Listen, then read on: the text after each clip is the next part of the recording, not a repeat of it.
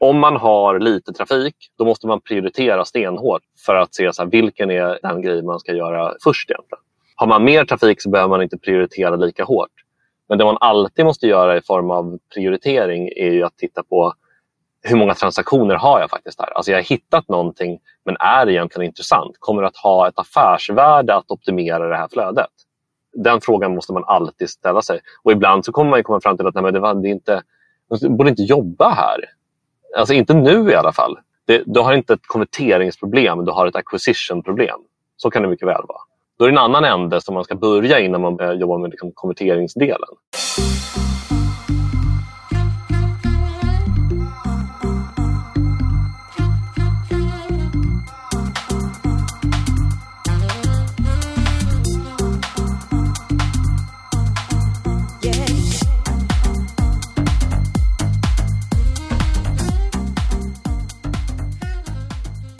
Välkommen till Digital marknadsföring med Tony Hammarlund.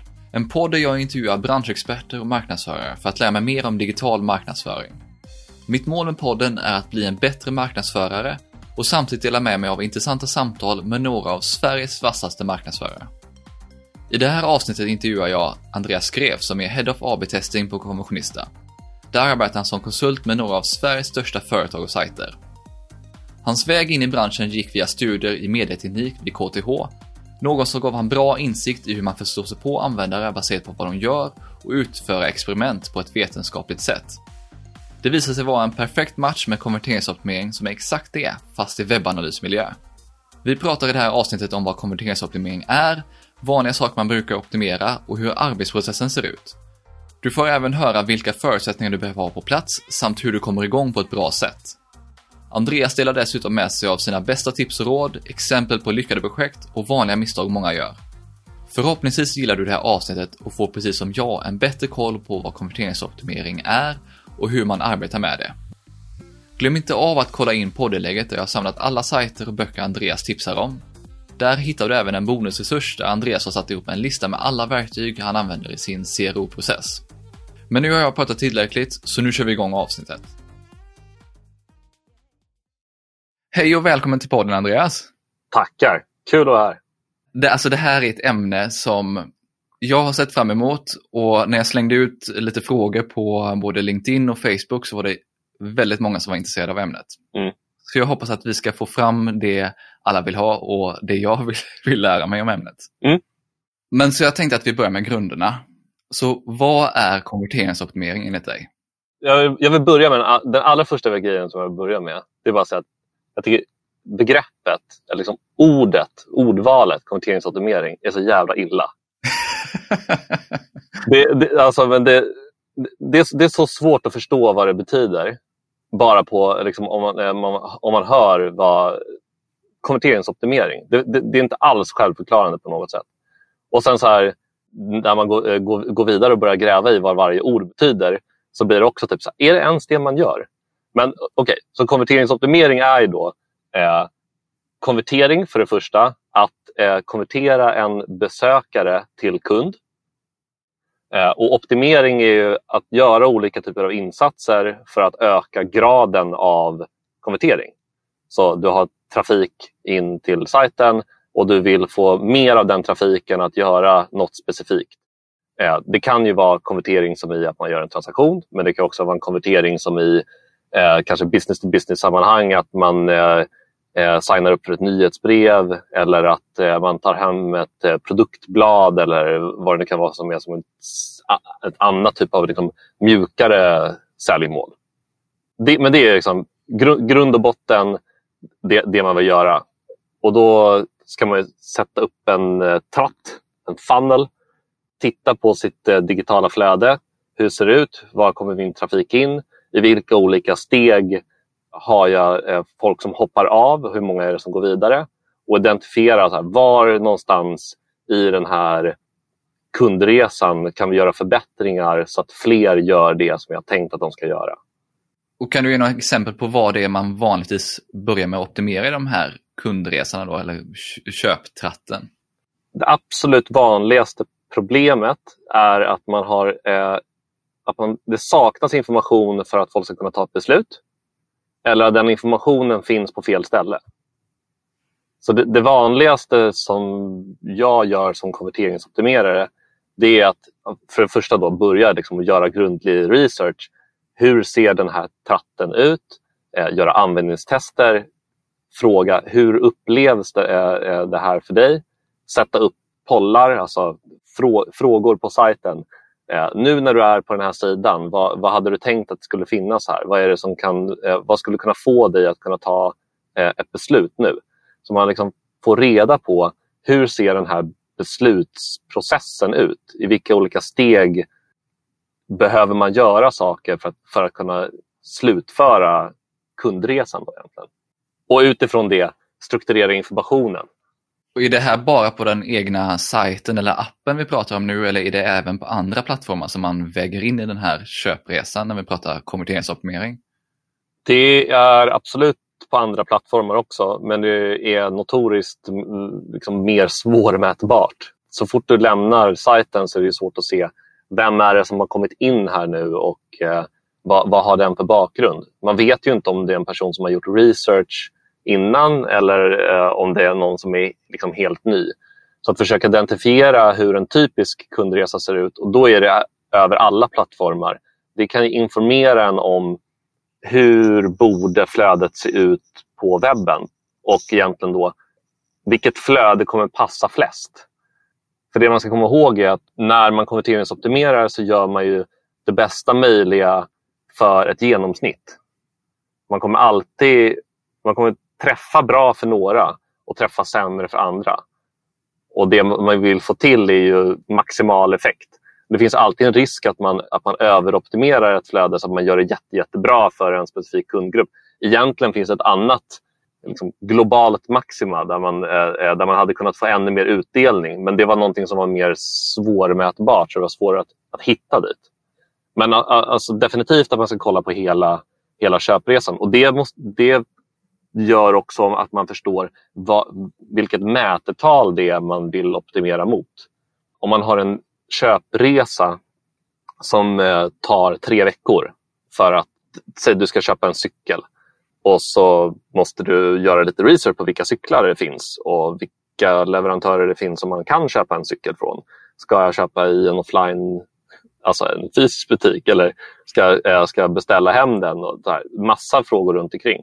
Och då kommer du ha flera besök till din sajt som är av liksom informationsart. Och sen så kommer du ha flera, eh, eller kanske bara ha ett besök där du faktiskt lyckas få, få till en konvertering. Då, då är det egentligen olika eh, sajten som helhet. Det kommer vara olika saker som du optimerar. Du kan inte optimera en tratt rakt av. För folk kommer inte bara gå rätt igenom till beslut vissa typer av sidor ska, eh, ska, eh, ska ge en viss typ av information och andra sidor ska göra det lättare att ta det slutgiltiga beslutet. Och då måste man se hur helheten, hur helheten ser ut och man kan också behöva anpassa sin experimentlängd därefter. Så man hinner, de, som, de, som bara, de som skulle få information i början och som sen tre veckor senare gör en konvertering. Om du har kört experimentet under bara två veckor, då hinner du inte ens fånga hela köpresan. Och hur vet man hur långt experiment man ska hålla då?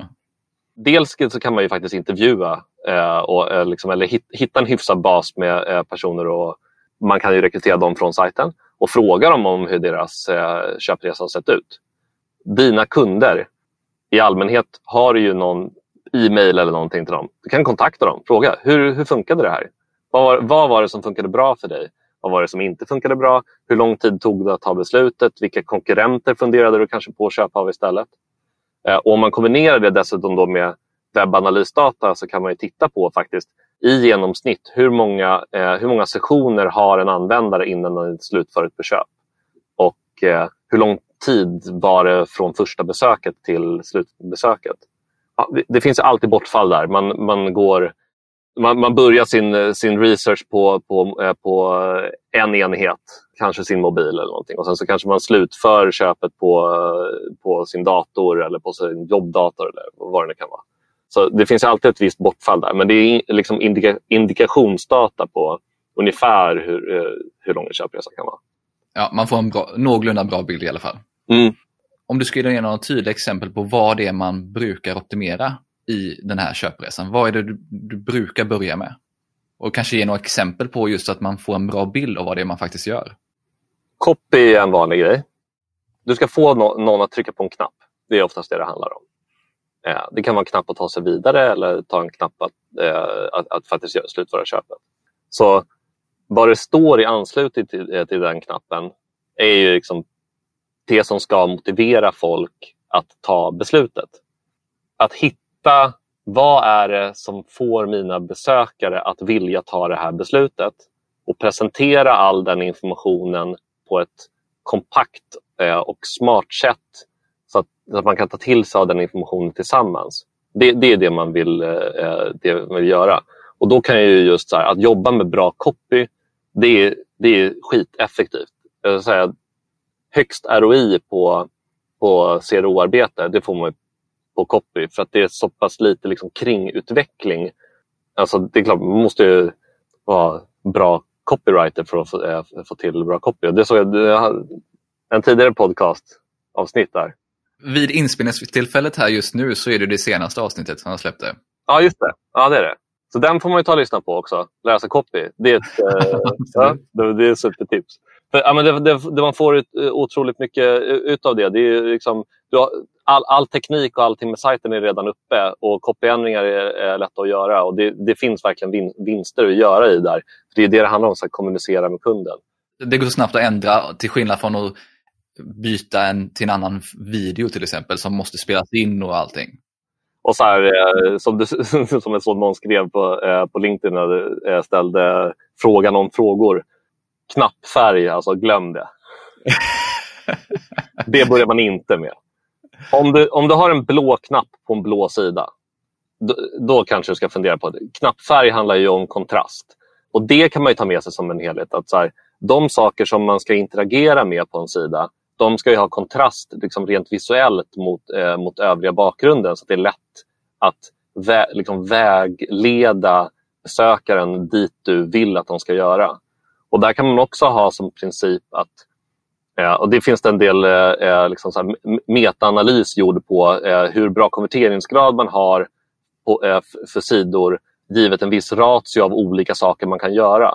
Och Det man generellt ser då att sidor som har där typ alla interaktioner du kan göra leder till ett och samma mål, de har högre konverteringsgrad än sidor som har väldigt många olika saker som du kan göra som leder till olika måluppfyllnad.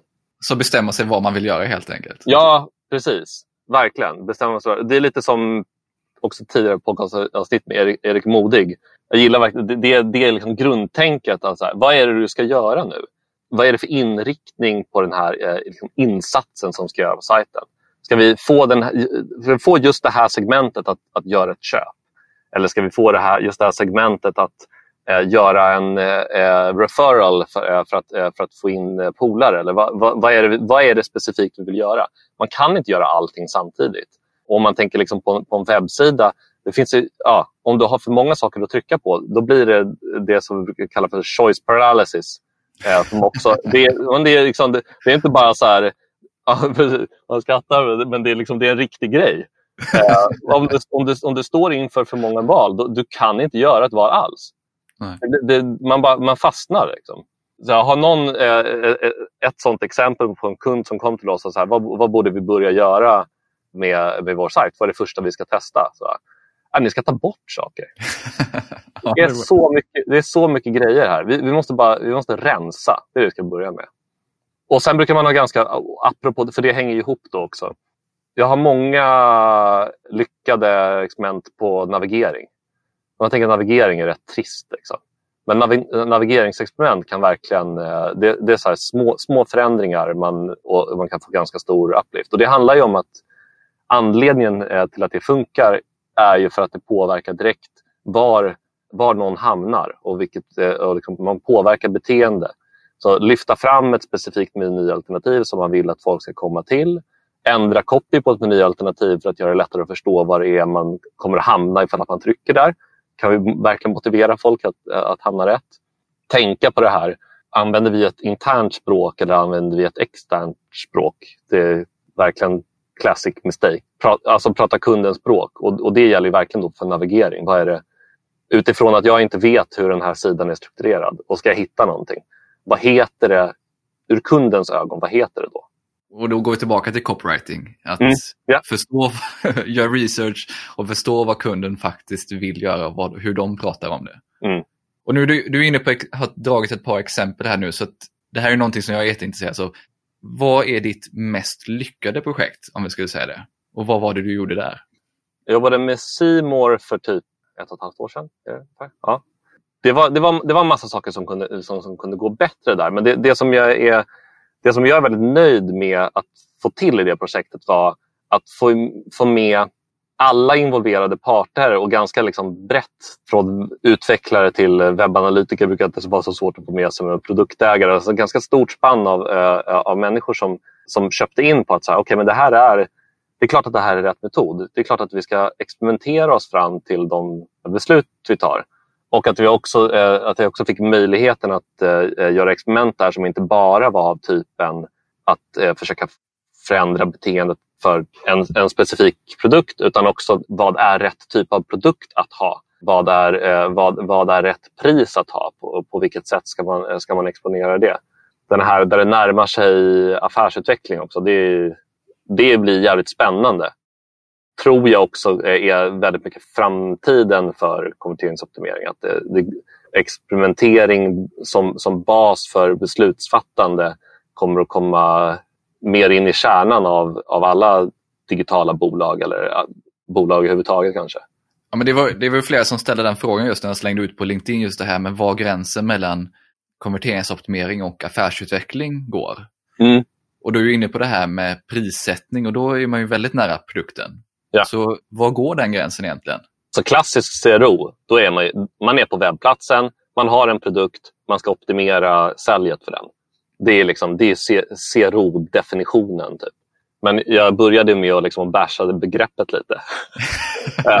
så att jag ska säga liksom, uh, vad det egentligen är och vad det håller på att utvecklas till. Det är liksom ett experimentförhållningssätt till hel, hela ens uh, affär egentligen. Och, och som möjliggörs då av att vi kan mäta vad, eh, vad kunderna gör och vi kan ha experiment och se vad effekten är av att göra det.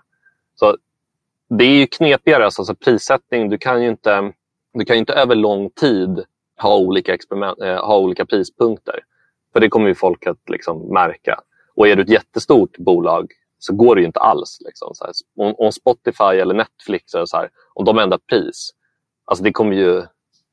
Det märker ju folk, det får man ju höra om. Liksom. Det funkar inte. I och för sig, man kanske, om man har en liten grupp kanske man ska göra ett experiment och se vad som händer om de hoppar av. Och så här. Men att låta, låta liksom använda experiment som ett sätt att eh, ta reda på vad är det som eh, funkar för kunderna och vad är det som inte funkar för kunderna och utveckla produkten därefter. Alltså låta, låta det informera en om hur ens produktutveckling ska se ut framöver. Det tror jag är skitviktigt. Och också att förstå skillnaden då på så här, eh, det, det är rätt i så här businessvärlden att man, så här, man tar något exempel på någon superbra produkt som det har gått skitbra för och som bara drar iväg och så jäklar vad smarta de var, vilken bra affärsidé det där var. Och så ska man försöka repetera det. Och så man, om man bara tittar så här, det jag gillar att ha statistikögonen på. Okej, okay, vad, vad, är, vad är oddsen för det här egentligen? Okay, då visar det sig att nej, men det, det är ju en, det är en unicorn-grej. Liksom. Ja, du, alltså att lyckas hitta den där perfekta idén, det är jättelätt att efterhand säga att så här, det är klart att det där var en bra idé. Så tittar man närmare så bara, men det fanns ju andra bolag som gjorde typ samma sak. Varför lyckades inte de? Så bara, jo, men det är en kombination av massa olika faktorer som gjorde att de, just de lyckades. Så det räcker inte med att ha bara den bra affärsidén. Och då är det snarare så att man tittar på de riktigt stora bolagen. Vad gör de som, eh, som de lyckas med? Typ Amazon, typ Apple eller kanske eh, Booking.com. Där snackar vi verkligen så här, sjukt mycket experiment. Små förändringar Att testa sig fram till liksom så här, en sweet spot. Ja, må många små förändringar som blir en totalupplevelse som blir grymmare. Om man dessutom då låter den informationen berätta för en hur man ska utveckla affären framöver och, och liksom kanske göra totala omtag eller om, svänga om. Då har man ju jättemycket större möjlighet att, att lyckas. Jag läste ganska nyligen Hacking Growth som jag tänker det, det är säkert många i din Eh, poddpublik som har läst också. Jo, det är flera som har rekommenderat den till mig och jag har den på min läslista. Jag har börjat med lite svenska böcker först, men jag, jag har lite, ett par eh, engelska böcker, bland annat den. För jag, jag, tycker jättemycket om, jag har lyssnat en hel del på Sean Ellis tidigare, bland annat. Ja, den, den, den rekommenderar jag verkligen. Och där, där är det så här, man behöver inte lusläsa heller. För så här, man kan fatta konceptet av att eh, dra, dra, dra igenom det. Men grundprincipen där är ju exakt samma. Man gör många eh, små förändringar och experimentsätter för att komma fram till vad det är som ska funka. Och man är liksom redo att göra en pivot, alltså att svänga om när man märker att men, det finns ju något annat här som är intressant. Nu har jag inte något exempel rakt av, men det, var, eh, det är någon, eh, jag minns inte vilken produkt det var nu, men där liksom, det var en helt annan produkt från början. Och sen så jag märkte de så här, oj, nej, men vad, folk använder den här på ett annat sätt. Och så bara ändrade de affärsidé helt och hållet. Bara, men vi, vi liksom renodlar den här lilla featuren som bara var en delfeature av produkten. Och så gör vi det istället som, som vår huvudprodukt. Ja, Flickr är väl ett sånt tydligt exempel som många drar. Ja, just det. Mm. För det var ju en, här, jag tror det var ett stort online-spel från första början, en online-plattform för spel. Mm. Och så var det bara att man kunde dela bilder också in, inom det här. Ja, ja. Och så såg de att ja, men, online-spelet går ju lite sådär just nu, men den här funktionen älskar ju alla. Det krävs ju något speciellt av en organisation för att klara av att göra det. Att bestämma sig för att, för att bara säga, nej men vi, vi ska verkligen agera på data. Vi bara, vi bara svänger om totalt och gör en helt annan grej för att det, användarna verkar vara mer intresserade av det. Det är klart att det finns bolag där, där, det inte ens är möjligt. Men eh, att, att liksom den, det förhållningssättet, att, att verkligen förhåll, eh, vara så nära kunddatan och det som kunderna vill ha. Det är ju eh, det, det, tror jag stenhårt på. Och om man just tänker en gång det här statistiska perspektivet. Du ska göra saker för att ha en, en liksom hög chans att lyckas. Ja, men då ska man inte satsa bara allting på ett eh, kort och ha, behöva ha hög risk. Man behöver om man testar många olika saker så hittar man rätt någon gång. Typ så. Men det, det låter ju så egentligen som att eh, growth hacking eller growth marketing och konverteringsoptimering ligger väldigt nära varandra. Det, det tror jag finns ganska stort, ganska stort överlapp. Det, det, det är en sa sammansmältning som, eh, som håller på att ske, skulle jag säga. Men att typ, digital marknadsföring generellt, som ett, verkligen som det, som det större begreppet. CRO är ju som en eh, men, som en smältpunkt där ett, ett gäng olika saker möts i det. Den naturliga utvecklingen för det är också att, att ex, experimentering är någonting som kommer att sprida sig mer inom digital marknadsföring och bli mer av en, en specialkompetens som används på väldigt många olika delar av eh, produktutveckling och marknadsföring. Jag har liksom satt upp en modell för mig själv med det här kallas T-formad marknadsförare. Men det är egentligen just att konverteringsoptimering en av de här marknadsföringsdisciplinerna mm. man behöver ha i en bas för att överhuvudtaget kunna vara bra på content marketing eller SEO eller paid social eller vad det nu kan vara för andra typer av kanaler eller taktiker man använder. Mm. Utan CRO är liksom ett steg upp. Det är jag nog beredd att hålla med. Det betyder egentligen också att det jag pysslar med, om man tittar några år framåt i tiden, då är det liksom mer av en så här, det är mer någon sorts bas baskunskap. Men som copywriting, alltså copywriting är också något sånt, en baskunskap som du behöver ha oavsett om du ska posta i sociala medier eller om du ska skriva långa inlägg eller vad det nu, vad det nu är för något du ska göra så behöver man ha en basförståelse för copywriting även om man inte måste vara en ninja på det på något sätt. Nej, precis. Ja, verkligen. Och det, jag menar, det, det jag gör en, en del av de eh, liksom, coolare AB-test som man gör som handlar om att använda eh, beteendeprinciper, designprinciper och så. Det är sånt som kommer från, det kommer från marknadsföring från början. Liksom. Det, är liksom inte, det, är inte CROs, eh, det är inte CRO som äger det utan det är bara att man, man tar experiment och dataanalys och så, eh, för att liksom, applicera det som då har blivit kallat webbpsykologi men som egentligen bara är, liksom, det är beteende, beteendekunskap. Typ. Ja, men då har jag en bra bild av vad konverteringsoptimering är. Men innan vi kommer in och pratar om hur man faktiskt arbetar med det så tänkte jag kolla vad det är för förutsättningar man faktiskt måste ha innan man börjar. En fråga som kom upp på LinkedIn var ju till exempel hur mycket trafik, om man tar en webbsida, hur mycket trafik måste man ha för att börja testa? Ja, men det är bra. Ja, precis. Det, precis. Det, det, det är verkligen en, en förutsättning för att kunna kan jag överhuvudtaget hålla på med just AB-testning. Och då är ju Eh, det liksom så här, något vaga svaret eh, man behöver ha tusentals användare och hundratals konverteringar. Och än en gång, då, så konverteringar betyder ju inte nödvändigtvis ett köp utan det är det mätetal som du vill optimera. Så det kan ju vara någonting som är, som är mot köp eller en del av en eh, leads funnel eller vad det kan vara. Men det, men det är där någonstans runt omkring det ligger. Och det är verkligen inte alla som har hundratals potentiella leads som kommer in eller hundratals eh, köp på en månad. Då är det svårt att liksom, just bedriva AB-testning. Du riskerar att bli väldigt svajiga resultat eller man behöver ha jätte, jättehög uplift för att kunna se någon, eh, någon skillnad som man kan kalla för statistiskt signifikant. Då. Har man inte det, då, då är det ju inte... Man kan fortfarande pyssla med CRO, men man kan inte, men man kan inte specifikt eh, AB-testa. Man får inte glömma då heller att så researchmetod som användningstestning är ju också en typ av experiment. Men det är mycket större osäkerhet i den. Det är större risk att man egentligen då att man råkar hitta ett, eh, en uppsättning användare som, som tycker en sak och eh, sen visar det sig att genomsnittet tycker inte så. Eller att du, eh, det, är också, det är också mycket lättare att råka eh, hamna i såna fällor där man ställer ledande frågor eller man har ex, eh, liksom designat sitt experiment, då, användningstestexperimentet, på ett sånt sätt som gör att folk hamnar naturligt i, i en viss slutsats. Och så man är inte medveten om att man man har eh, genomgått den processen. Där kommer också så confirmation bias in. Att man, den, den stora eh, varningsgrejen som alla... Ja, det, det, det är faktiskt det är en så bra förutsättning för dig som person att ha på plats för att komma igång med konverteringsoptimering. Att förstå att det finns det, allting som du tänker och liksom allting som du tar in filtreras ju av din nuvarande förståelse. Och vi vill ju hela tiden bekräfta vår egen världsbild. Som ett grundtänk funkar det så. Det är därför fake news finns. Liksom. För att lyckas med ex experimenterande och lyckas med CRO, då måste man lyckas släppa en del av det där. Vara mer öppen för att man kan ha fel och att ens förståelse är begränsad och inte liksom låta sig begränsas av det, det man tror att man vet.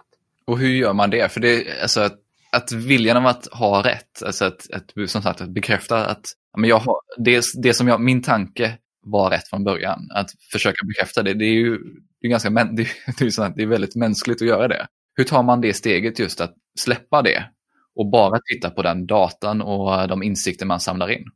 Jag läste en bok som heter Signal and the Noise som handlar om Nate Silver som gör, bland annat har han gjort massa så här predictions, alltså eh, prognoser egentligen för hur det ska gå i olika sportevenemang. Eh, vilket lag är det som kommer vinna? Och, så här. och han har varit så här kusligt bra resultat på det och bättre resultat än, än, än, än, än vad man kan förvänta sig rent liksom, eh, statistiskt när man gissar på det. Eh, men, så den boken handlar, handlar bara om det.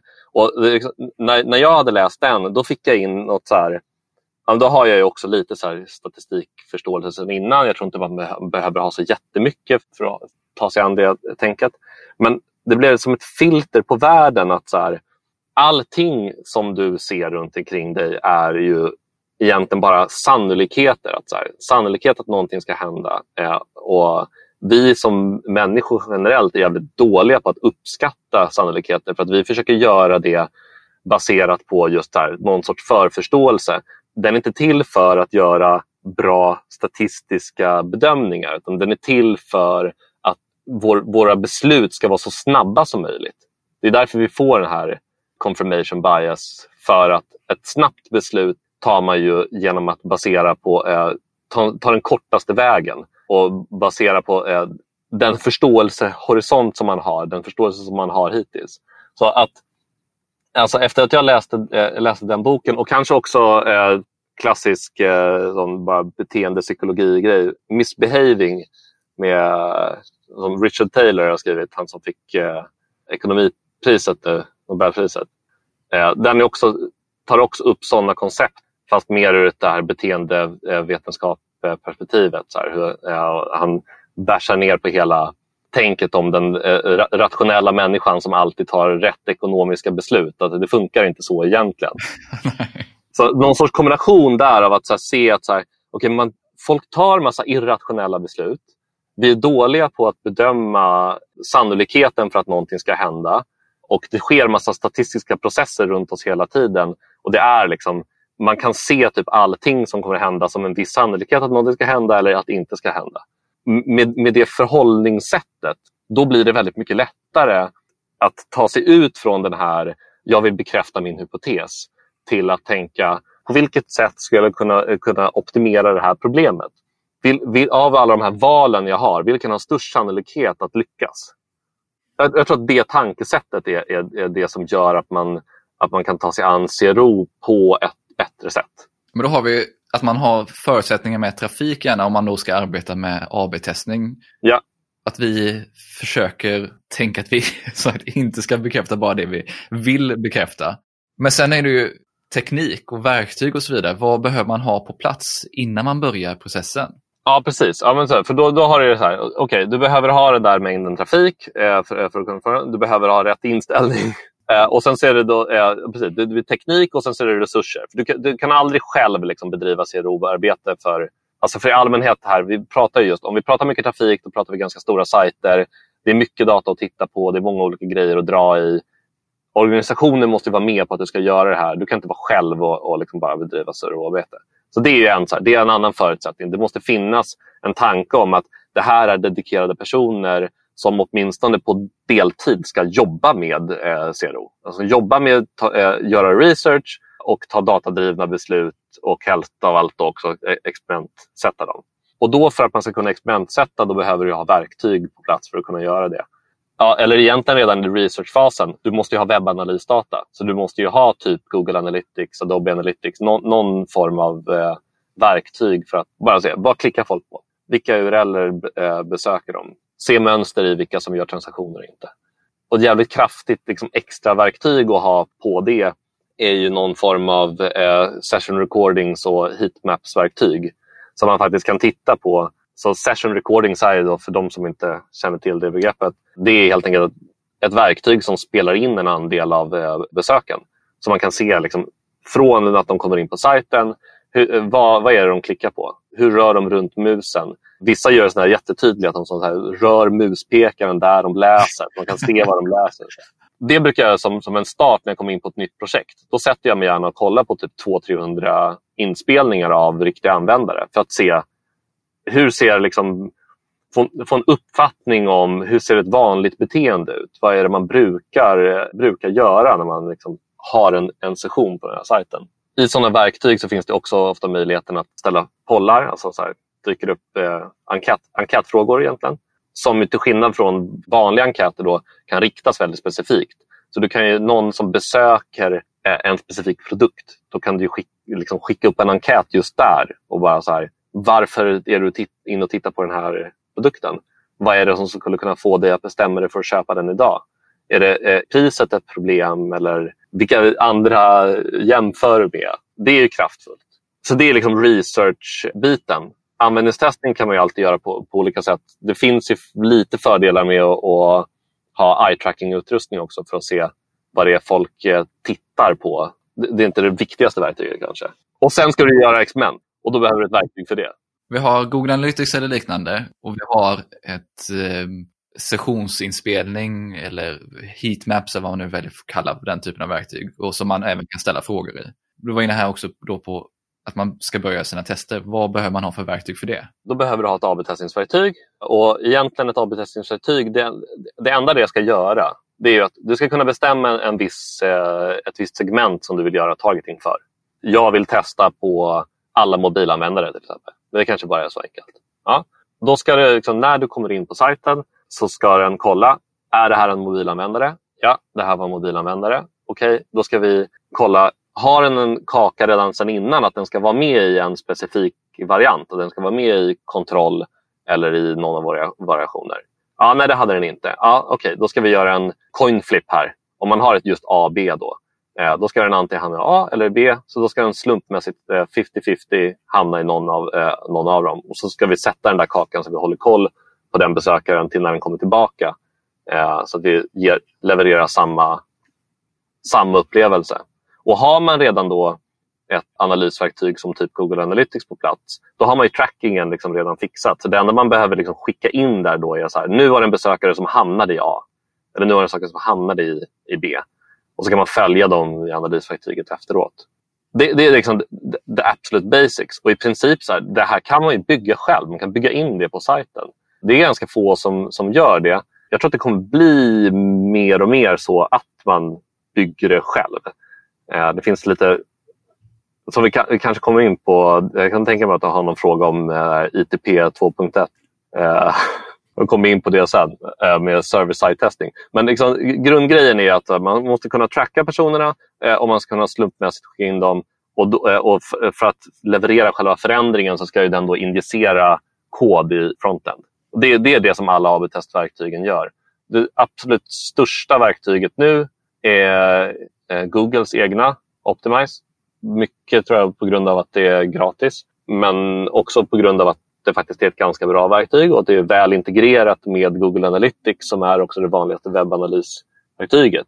Men andra bara så här honorary mentions är Optimizely och VVO. Om man tittar på de här sessionsrecording eller heatmap-verktygen, vad rekommenderar du för någonting där? Jag har positiva erfarenheter att jobba med, med Hotjar. Det är kanske det vanligaste som jag har jobbat med. Jag har Mouseflow också, tycker det funkar bra. Decibel Insights är ett eh, lite spännande sånt verktyg. De är lite mer eh, pricey, men det finns en hel del eh, fördelar med det också. De, ett eh, intressant sätt att kunna bryta data efteråt och hög kvalitet på inspelningen. Och så där. Ja, men då har vi några exempel på vad man kan titta in på för verktyg. Om, eh, Google Analytics känner alla till, men lite andra i verktygslådan. Där. Men då kommer vi in på hur man faktiskt arbetar med konverteringsoptimering. Och så min fråga är, alltså, hur ser arbetsprocessen ut när man börjar? Ja, men jag nämnde det att, det, att jag börjar ju gärna i änden att titta på session recordings för att bilda mig liksom en generell uppfattning om vad det är som händer på sajten. Grundprincipen för CRO är egentligen följer samma mönster som build, measure, learn. Alltså, vi, vi tittar på data, försöker bilda oss en uppfattning om vad det är folk gör. Baserat på den så ställer vi upp hypotes för vad vi vill testa och sen så experimentsätter vi det, mäter resultatet och så, och så kan vi liksom loopa vidare. För experiment är ju förstås också, resultatet av experiment är inte bara ett utfall på ska vi implementera det här eller inte, utan det är också en lärdom om funkade det här bra eller inte? Borde vi fortsätta och, och dra i den här tråden mer och se om vi kan göra, äh, göra ännu mer här? Eller det funkade skitdåligt. Det här gick verkligen helt åt, åt, åt, åt, åt fel håll. Ja, men då har vi också hittat något så här, oh, wow. Det här ska vi inte göra. Ja, precis. Men det är också typ, petar vi här, då händer det grejer. Oj, oj, oj vad vi påverkar beteende när vi petar på den här delen av sajten. Det är också en indikation på att här, här kan man säkert peta mer. Ta de här statistikglasögonen då. Vad är sannolikheten för att vi har ett helt optimalt flöde redan? Alltså, antalet är inte så jättestort. Okej, okay, så vi gör någon förändring här och det gick jättedåligt. Introducerade vi en bugg? Så bara, ah, nej, det var inte det vi gjorde, utan liksom, vi har ändrat någonting som faktiskt ändrar beteende. Ja, men det mest sannolika här då, det är att vi hittat ett ställe där vi verkligen kan påverka folks beteende. Ja, då ska vi fortsätta dra här, göra fler experiment, se vad, det är, så här, vad är det som får folk att ta de beslut som de gör. Hur kan ett experiment se ut då? Ett ganska typiskt experiment är väl, eh, jag har ett gäng USPar, Unique Selling Point, för min produkt. Och eh, de har inte jag exponerade på produktsidan. Så att det, det står massa saker men den, den, informationen är svår att ta, eh, ta till sig. Så då väljer jag att liksom så här, ah, okay, då vi, vi, vi strukturerar om informationen här. Så vi, vi tar egentligen mindre information men mer så här, rakt på sak. Vad är det som är vinsten med den här produkten? Och så AB-testar man det. Så mycket information versus mindre mer så här, punktad information. Det är ett ganska typiskt AB-test som, som förstås både kan lyckas och, och misslyckas. Men som man också lär sig någonting om på vilket sätt som folk vill ta till sig information i det steget. När vi pratar just om att göra experiment, liksom att man har en hypotes av någonting, det här är någonting vi vill testa. Vad är det för frågor man ställer sig, ska ställa liksom för, att, för det man faktiskt vill testa nu, om det funkar? Så om man tänker lite mer ur den här processen då, att eh, vi börjar i data och vad det egentligen betyder är ju okay, vi tittar på data för, för det här flödet och försöker fundera ut vad är det, om vi sätter upp en, en, en tratt, då, liksom så här, var någonstans är det som folk hoppar av? Vi har ett flöde där man, man, folk kommer in på en landningssida och söker lite information och tar sig till en, de kanske tar sig till en produktsida då, och så lägger de till i varukorgen och sen så har de ett checkout-flöde. Där det är störst drop-off en första gissning är ju att det är där som vi ska börja optimera. Det är i alla fall där som, eh, som väldigt många tar ett beslut och ett beslut som vi då eventuellt kan påverka till, till vår fördel. Det, där börjar man ju. Och sen blir ju liksom frågan då, okej okay, då har vi liksom bara kvantitativt, vi har data som säger det är ett visst antal användare som går igenom det här flödet, så här ser det ut och här har vi jättemånga som hoppar av. Varför gör de det? Då kommer ju användningstestning in. Eller enkätfrågor. Kanske enkätfrågor då just med ett sådant verktyg som kan fråga specifikt på den sidan. Varför hoppar du av här? Varför är du inte längre intresserad av mer? Så det finns ju, ja, som Hotjar eh, till exempel då, har en sån funktion för att på desktop när du liksom rör muspekaren ut utanför eh, fönstret, då poppar det upp en frågeformulär. Så varför är du på väg att lämna? Och Det är en sån pop-up feature som andra som man säkert eh, alla har utsatts för någon, någon gång. på innan, du, innan du lämnar, lämna din e-postadress till oss. Så Men det är ju ett sätt att, liksom, att, att ta sig den, eh, an den uppgiften. Så liksom, den första delen av arbetspressen blir just att kolla i kvantdata. Vad är det liksom generella mönstret? ställa upp bra användningstester som man kan göra för att ta reda på mer. Utifrån det som man hittar i de användningstesterna kanske gå tillbaka igen, eller ofta vill man göra det och titta på, okej okay, nu hittade vi de här sakerna. Kan vi kvantifiera det i vår webbanalysdata? Alltså om vi tittar på den typen av beteende. Hur många är det som gör den här grejen som två av våra användningstestade användare hade problem med? Då kan vi börja bygga upp en så här, ah, okay, det här är problem som vi har identifierat och det verkar vara ganska vanligt då är det definitivt intressant att, eh, att sätta upp någon typ av experiment för att komma åt det problemet. Det, ska, det är liksom den första, första steget i arbetsprocessen och egentligen som, som övergripande är ju, det är ju egentligen det man gör. Sen så finns det en underliggande arbetsprocess som är mer teknisk eh, och statistisk. Så här, har vi tillräckligt mycket trafik här? Att göra den eh, beräkningen. Hur länge måste vi eh, göra experimentet? Att jobba med, med, med prioritering. Så man, om man hittar ett gäng olika saker. Vad vilket flöde är det som vi har störst möjlighet att, att, att egentligen ha, göra impact och ha, ha en påverkan. Det är kanske ett ställe som har en supertydlig, så här, det här är någonting som vi verkligen borde fixa. Men vi har bara tio sälj genom den kanalen per månad.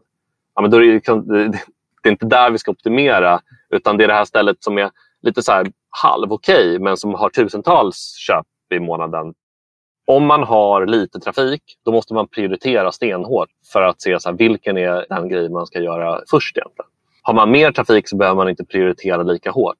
Men det man alltid måste göra i form av prioritering är ju att titta på hur många transaktioner har jag faktiskt här? Alltså jag har hittat någonting men är det egentligen intressant? Kommer det att ha ett affärsvärde att optimera det här flödet? Den frågan måste man alltid ställa sig. Och ibland så kommer man komma fram till att nej, men det, var, det inte, man borde inte jobba här. Alltså inte nu i alla fall. Det, du har inte ett konverteringsproblem, du har ett acquisition-problem. Så kan det mycket väl vara. Då är det en annan ände som man ska börja innan man börjar jobba med liksom konverteringsdelen. En, en av de vanligaste prioriteringsmodellerna är, är PI, så Potential Importance Is. Så man försöker göra en score på vilken potential är det att, att genomföra ett experiment här och, gör, och göra skillnad.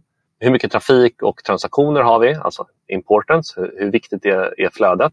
och is som helt enkelt är hur svårt det är att, att göra en förändring här. Alltså inte, inte bara experimentmässigt utan ifall att vi ska implementera någonting här eh, efteråt. Hur mycket resurser, hur knepigt blir det att, att, att driva igenom den förändringen? Det låter som det är en väldigt vetenskaplig korrekt liksom, metod att jobba med det. Hur sätter man upp det här i en enkel process och kanske också hur dokumenterar man det här för att se till att man verkligen går igenom de här olika stegen? Det vi brukar alltid sätta upp är antingen en digital eller en fysisk tavla. Det blir typ en, eh, en kanban-board fast specifikt för AB-testing. Så då har man de här olika stegen eh, som man vill gå igenom. Det är bra att välja ett eh, fokusområde. Det är svårt att titta på liksom en hel sajt samtidigt. Så välj en kanal, ett flöde, vad det kan vara som man vill titta på. Och gå igenom de här första research-iterationerna som ska mynna ut i eh, ett eh, hypotesmöte. Vi kör ett workshopformat som kallas för, för HeatMeet. Se till att alla då hypoteser som kommer ut ur det är strukturerade efter en hypotesformel där du har en insikt som du bygger på, en action som du vill ta och ett resultat som du har tänkt ska komma ut ur det som därmed också blir det mättal eh, som du har för ett experiment. Det spelar ingen roll om man dokumenterar. Google Sheets är nice. Och du har pratat här flera gånger om mätbart och, och det här är ju liksom en central del i det här. Så hur bör man tänka kring mätning och vad är det man specifikt ska mäta när man jobbar med det här? Då, då tänker jag att det finns några så här, man behöver identifiera, har jag en produkt som bäst mäts genom att titta på just konverteringsgrad, köp eller inte köp? Eller har jag en produkt som jag borde mäta på liksom det totala köpvärdet? Har en abonnemangsprodukt, ja, men då är det ett och samma pris. Så är det konverteringsgrad som är liksom det viktiga för, för nysälj. Så. Men då ska man också komma ihåg att eh, i sådana sammanhang där man har någonting som kanske kan vara liksom, så här, eh, vanebildande eller något som du ska återkomma till. Då kanske egentligen eh, inte konverteringsgrad eh, är det viktigaste utan det är retention. Eller eh, lifetime value som, som du vill försöka optimera för. Vilket också är så här, generellt är mycket svårare. Det är svårt att veta vad någons lifetime value kommer vara när du, när, liksom, när du säljer nu. Det, det är ett sätt att prata till. Om man tar en typisk e-handel, då är det ju inte konverteringsgrad du ska mäta mot. Utan det, är ju, det handlar ju om varukorgsstorleken egentligen. Och då brukar vi oftast använda mätetalet ARPU, Average Revenue Per User. Vilket alltså tar med alla de användare som också inte konverterar, så nolltransaktionerna. Problemet med ARPU är ju att om du använder den som en referenspunkt över lång tid så är den inte så bra. För om du till exempel köper massa billig trafik men som inte konverterar så bra, då kommer ARP gå ner för att du får in väldigt mycket nolltransaktionsanvändare. Men om man ser ur liksom perspektivet AB-test, alltså att jag ska titta på under den här perioden ska jag göra ett experiment för att se vilken grupp presterar bäst, A eller B. Då funkar ARP jättebra för att den mäter både konverteringsgrad och varukorgsstorlek. Ja, men det är intressant för det, för det är just det att inte bara att det ska vara enkelt och många ska köpa utan att man faktiskt ska köpa mer. Ett fokusområde eh, kan ju vara upsell. Så nu ska vi bara foka på upsell. Du kan inte mäta konverteringsgrad på det. Det är ju hur mycket upsell du har. Och ifall att du stoppar in liksom upsell-element, du kanske tappar totalkonvertering. Men du väger upp det genom att du säljer högmarginalprodukter som tillval och det är tillräckligt många som tar dem än en gång det här med att testa ett genomsnitt. Tillräckligt många som gör det valet kontra bortfallet på de som liksom blir exponerade för för mycket friktion för att gå igenom hela, hela köpresan. Då, så här, väger, tar de ut varandra? Men du kan inte bara mäta på konverteringsgrad, utan du måste du mäta på, på revenue. Ja, men då har vi massa olika sätt och vad man kan mäta, eller många olika exempel på vad man kan mäta. Mm. Men när man då sätter upp alla de här hypoteserna i sin kanban-board, mm. ska man ha hypoteser som, där man ska mäta samma sak så att man konsekvent mäter det, ARPU då till exempel som en e-handlare eller kan man blanda olika saker man mäter i sina tester? Man kan absolut blanda. Att man säger att det alltid bara finns en metric, det tror jag är dumt att, eh, att tänka så. Däremot så bör det finnas en övergripande metric som är, liksom, det, är det, här, det är den här vi ska röra på. Och Anledningen till att man behöver ha, ha en övergripande, det hänger ihop med liksom hela affärsmålet, affärsmodellen. Som konverteringsoptimerare så måste man ha liksom mål som, som jobbar åt samma håll som de affärsstrategiska målen. Vilket ju också betyder att man från affärsstrategi och från C-level liksom de måste ju liksom ge tydliga riktlinjer för vad är det man ska uppnå när man optimerar den här produkten. Och att det finns en, en nära dialog däremellan. För att annars så riskerar man ju att dra åt olika håll. Ja, annars kan man, man kan ju testa och förbättra saker på många olika sätt. Men det är just att det knyts an till något större. Man kan ju ofta lära sig ganska mycket av sina misstag och uh, saker man gör helt fel. Mm. Så vad är vanliga fel du ser inom konverteringsoptimering? Ett väldigt vanligt fel är liksom rent, det hänger ihop med confirmation bias också. Det är att tro att man kan bara leta hur mycket som helst i data och det finns liksom inga gränser för hur mycket man kan bryta i den utan, utan att det får några konsekvenser. Eh, rent statistiskt sett, om du bryter tillräckligt till, tillräckligt mycket i datan så kommer du att hitta någonting som stöder din, eh, din hypotes. Det, är liksom, ja, det finns något sånt eh, citat, så här, if you torture data long enough it will confess to anything. uh, så, så det, det, det, är ett misstag som folk gör. Och rent, liksom, om man tänker bara rakt av i AB-testningssammanhang kan ju det till exempel betyda att man kör igång ett experiment och så fort som man ser att man har ett positivt resultat på experimentet, då stoppar man det och så, de så deklarerar man det som en vinnare det är inte så som de statistiska metoderna funkar för att göra den typen av utvärdering. Du kommer alltid ha slumpmässigt ha så att vissa experiment genomgår en fas där de ser ut att vara positiva men sen så när man tittar på dem över lite längre tid så ser man att det egentliga resultatet är att det är negativt. Så om man då är redo att stoppa vid varje givet tillfälle när det är positivt, ja, då kommer du få väldigt mycket vinnare som, är, som inte är vinnare egentligen. Så det, det är ett ganska vanligt misstag. Ska jag säga. Så har man bestämt att testet ska vara i två veckor för att så köpprocessen ser ut. Mm. Så bara för att efter tre dagar så har, har det ena testet krossat det andra så behöver det inte vara det som är vinnaren egentligen. Nej, faktum är alltså, jag ska säga att om du har den typen av resultat så i de flesta fall så är det på grund av slump. Det, det är liksom det vanligaste att det är på, eh, på grund av slump. Om man däremot har bestämt en testlängd, om man kör eh, ett, ett test och eh, ordentligt, får in tillräckligt mycket data, då är sannolikheten ganska låg att du råkar stoppa just då när du hade slumpmässigt råkade, eh, råkade visa positivt resultat fast det inte är det. Och det är det som liksom hela den, den statistiska metoden bygger på. En annan vanlig misstag är ju att, att välja att försöka optimera ett flöde som har för få transaktioner. Det är, liksom, det, det, det, alltså det är felprioriterat. Att man inte förstår att man testar ett genomsnitt, det är också ett vanligt misstag. Då. Att du har fått ett visst resultat från ett användningstest eller från ett AB-test. Det betyder inte att det är en sanning om alla dina användare utan det betyder att genomsnittet beter sig på det sättet.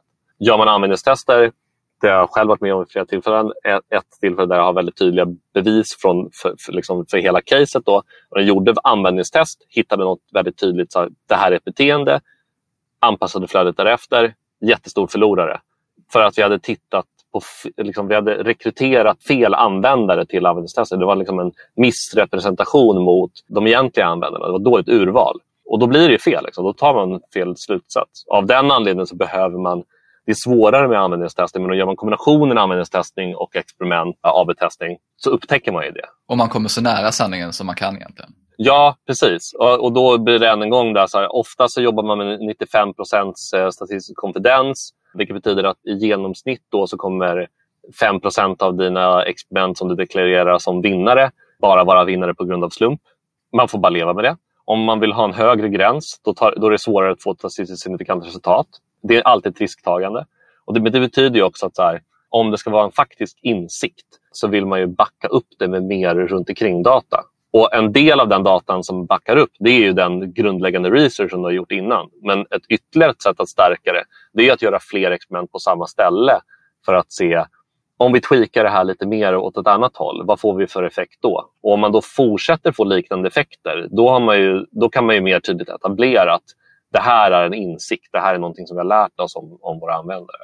Ja, men det där är jätteintressant och det här leder ju in mig på tips och råd. Så om det här är vanliga misstag du ser och var man kan gå fel, mm. så vad är dina bästa tips för att bli riktigt duktig på konverteringsoptimering och nu om man ska sätta igång med det? För det första, som jag var inne på innan, att få till det här kritiska förhållningssättet. Att tänka så utifrån, utifrån allting man observerar. Att, att verkligen att acceptera att man oftast har fel. Och att här, lite grann så, att gå igång på att man har fel. Det är, liksom inte, det, det är ingen prestigetävling. Det är inget så här, du vinner ingenting på att du hade rätt om, vad, om, om användarna.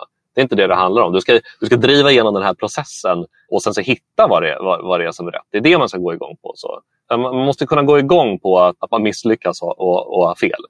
Se den större processen, det är det som ska lyckas det är en förutsättning för att man ska bli duktig på konverteringsoptimering. Mm. Men om man vill lära sig mer om konverteringsoptimering, jag förstår att experimentera och att praktiskt göra det är ju alltså det absolut viktigaste. Mm. Men om man vill läsa på och fördjupa sig mer i området för att lära sig mm, dels arbetsprocess och andra principer inom det, vad gör man det bäst? Om det är poddar, bloggar, sajter eller böcker och så vidare. Jag gillar eh, Conversion Excel Peplaya som är en riktig CRO-profil i världen.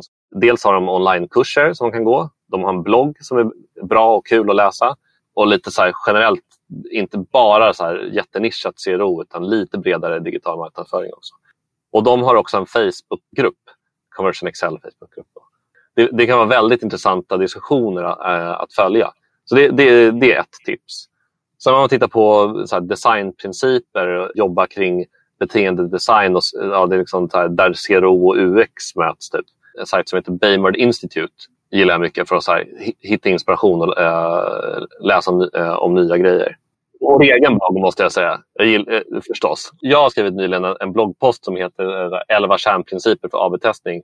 Som är ganska mycket sånt som du och jag har pratat om nu. Så den tycker jag den kan man börja, den kan man börja med att läsa. Det är inte så jättemycket. Ja, men det är ett nästa steg. Vi slänger in den i poddinlägget. Så efter man har lyssnat så kan man eh, läsa det blogginlägget och sen förhoppningsvis också läsa lite mer av det innehållet som ni har på er blogg. Jag nämnde ett par böcker nu också i, i, i förbifarten när vi, när vi har snackat. Så vi kan lägga in... Uh, vi slänger in länkar till dem också. Vi slänger in det också. Ja, men då har vi lite bra vad man, vad man behöver kunna, mm. hur man läser lite mer, förutom att praktisera det. Men en sak som jag återkommer till varje avsnitt är just inom varje område, så här, vad finns det för trender? När jag slängde ut frågan återigen på LinkedIn så var det flera som skrev just om automatisering och AI och hur det påverkar konverteringsoptimering. Mm. Så om vi börjar där någonstans, hur ser du på den typen av teknik och hur det påverkar? Det första liksom, steget i, i, i sån eh, teknik och som, som har funnits ganska länge det är multivariat testning. Och den bygger egentligen på att du identifierar ett gäng olika komponenter som du tror kan påverka och sen så kommer AB-testverktyget då att testa alla möjliga olika kombinationer av de komponenterna. Eller eventuellt på ett intelligent sätt då som kommer med, eh, mer med AI nu försöker att testa sig fram till egentligen så här, exponera en viss komponent, skapa en viktning för hur mycket attribuerade kon eh, konverteringar den har och så låta eh, de här på ett maskininlärningssätt då, så här, lära sig framåt vad, vilka komponenter är det bra, som är en bra kombination och därmed komma fram till det optimala resultatet. Jag tror att det är någonting som man kommer att använda men vi är ganska långt ifrån att få det att funka bra. Det första som är så här, det krävs ju fortfarande min roll, liksom, eller webbanalytikerns roll krävs ju fortfarande för att komma fram till vad, vad är det för komponenter som ska finnas där. Om man bara testar helt slumpmässiga saker, det kommer inte få något, det kommer inte få något positivt resultat. Man måste fortfarande göra liksom användar-research för att komma fram till vilka, vilka komponenter vill man, vill man jobba med. Och då, sen tror jag, då tror jag mycket väl att här, för sajter med väldigt mycket trafik så är det där någonting som kan komma att fungera. Men de resultat som jag har sett hittills från bolag som Sentient eh, till exempel som har tagit fram just en sån maskininlärningsvariant på AB-testning det är inga häpnadsväckande resultat. Ingenting som, som är direkt bättre än att ha en eh, gedigen eh, CRO-arbetsprocess. Så det är inte så att säg upp avtalet med byrån, nu kör vi på verktyget här? Det finns en del saker som datorer är duktiga på att göra. Till exempel att skapa väldigt många olika kombinationer och, och automatisera en sån där process. Men det måste fortfarande vara en människa med i processerna i att här, utvärdera vad är det som är intressant att testa här? Vad är det som folk går igång på? En dator kan identifiera ett mönster för alltså, okay, eh, folk som klickar på den här knappen, de gör oftast ett köp. Men det är väldigt svårt. Det finns så många sådana olika interaktioner som, som korrelerar med köp. Så det krävs en människa fortfarande som kan titta på en sån situation och se vad var det som gjorde att någon konverterade det här eh, och den handpåläggningen. Men att använda en sån typ AI, eller multi-arm bandit testing som det kallas ibland också. Jag, jag, tror absolut att det är någonting som kommer förekomma mer. Men man ska inte förvänta sig några mirakel utifrån det. Och att testa iterativt, att göra så här, flera AB eller ABC-tester efter varandra. Det tror jag väldigt länge kommer vara någonting som är viktigare för att, för att lyckas. Finns det några andra trender som du ser inom CRO som eh, kan vara bra att hålla koll på? Så en trend är ju att, eh, att det rör sig liksom mer mot att vara en, en del av hela affärstänket. Man har experiment i alla led och att man ser kontinuerlig optimering är ett sätt att produktutveckla. Tekniskt för, eh, för CRO så är det ju mer och mer som rör sig mot att jobba server-side. Och inte minst sånt som händer nu med så ITP 2.1, att man för en, eh, för en viss del av användarna så kommer du inte kunna tracka dem över längre tid. De, eh, liksom, kakor som raderas och så här. Eh, det är problem som är svårt att komma runt ifall att man inte går server-side. Så server-side testing är någonting som kommer komma med. Det får nog bli en uppföljning, eller vi får nog prata mer om det framöver. För det, då, då tar vi liksom nästa steg just och se hur tar man sig an de utmaningar som just när, som Safari som mm. implementerar det här till exempel. Då. Mm. Jätteintressant att prata med dig och höra mer om konverteringsoptimering. För jag tycker mig själv i alla fall har fått en bättre bild av det och hur, alltså just arbetsprocessen för det. Mm. För det är det som jag tycker är väldigt intressant att höra mer om. Ja, kul. Men om man, du nämnde bloggen Konventionista. Mm. Vad följer man dig och er på Kon- Konventionista allra bäst? Ja, Konventionista finns ju framförallt på eh, vår blogg och på, eh, på Instagram. Mig kan man eh, ta kontakt med på LinkedIn. Jag ska inte säga att jag är superaktiv där, men man kan kontakta mig där. Ja, men jättebra. Tack så hemskt mycket för idag Andreas. Tack så jättemycket själv. Det är superkul att prata om CRO. Konverteringsoptimering är verkligen ett superintressant ämne och det var riktigt intressant att få en bättre insikt i hur arbetsprocessen ser ut. Det är också kul att förstå hur det hänger ihop med allt från copywriting till design. Som utlovat finner du de böcker och sajter Andreas nämnde i poddenlägget på tonyhammarlund.io. Här hittar du även en jättebra bonusresurs där Andreas tipsar om alla de verktyg han använder i sin CRO-process. Så passa gärna på att ladda ner den också. Gillar du det här avsnittet så hade jag blivit jätteglad om du prenumererar i din podcastapp och delar gärna avsnittet med andra i ditt nätverk. Passa också på att skicka en kontaktförfrågan till mig på LinkedIn så kan vi prata mer om digital marknadsföring där. Avslutningsvis vill jag också passa på att tacka Mikael på Newbreeze Music som hjälper till med att producera den här podden och stå för musiken. Jag hoppas vi hörs snart igen.